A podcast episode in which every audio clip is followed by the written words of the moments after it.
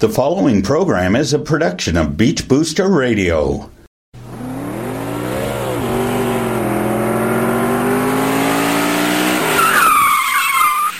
Welcome, race fans. Here is local racing authority Sam Chapman with this week's Race Day edition of Sound of Speed, only on Beach Booster Radio.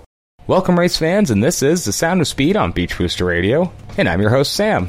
Here to get you set up for the Good Sam 500 as the NASCAR Sprint Cup Series gears up to hit the track at the Phoenix International Raceway. Coverage can be found on Fox, MRN Radio, and Sirius XM satellite radio beginning at 3:30.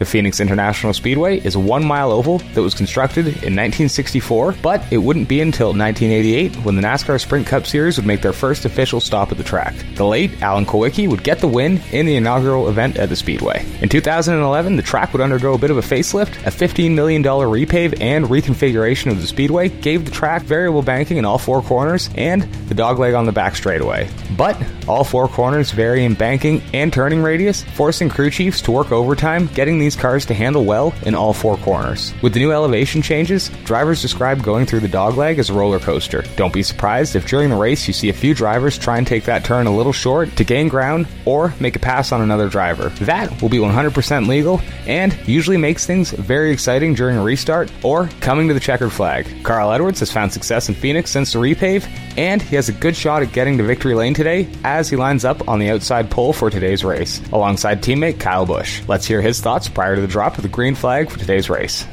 Well, so driving into turn one at Phoenix, you're going really fast, heading into a very sharp high bank corner. A lot of times staring at the sun, you can't see anything, and so it's that's a tough corner. And then you you go through that backstretch roller coaster, and you get into turn three, and it's flat. It's it's really fast and flat. You're sliding the car all the way down in turn three. It's a, it's a completely different corner than turn one. So it's just um, it's fun. I mean, every lap there is fun. There's it's not um, there's nothing monotonous about Phoenix. Today also marks the beginning of the Verizon IndyCar season with the Firestone Grand Prix of St. Petersburg. Watch some of the greatest open wheel drivers in the world go wheel to wheel on the streets of St. Pete with all the action beginning at 12:45 on ABC. Juan Pablo Montoya won this race last year, and he and Penske Racing teammate Will Power look strong already with Target Chip Ganassi Racing Scott Dixon right at their heels. Ontario native James Hinchcliffe also makes his return to the Verizon IndyCar Series since his horrific crash in Indy 500 practice last year that came awfully close to taking his life. Keep an eye on the Canadian throughout the day as he makes his return to the series.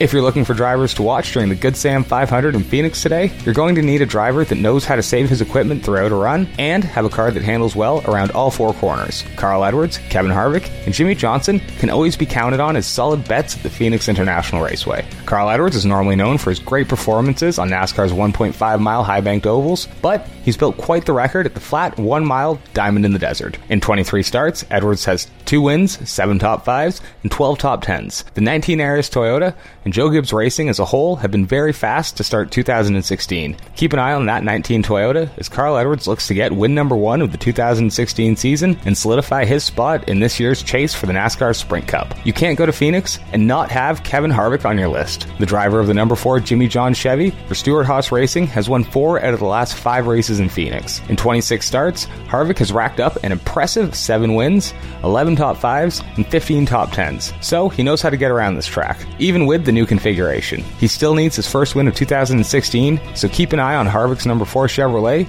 as laps begin to wind down this afternoon. Six time champ Jimmie Johnson also has a pretty impressive record at PIR.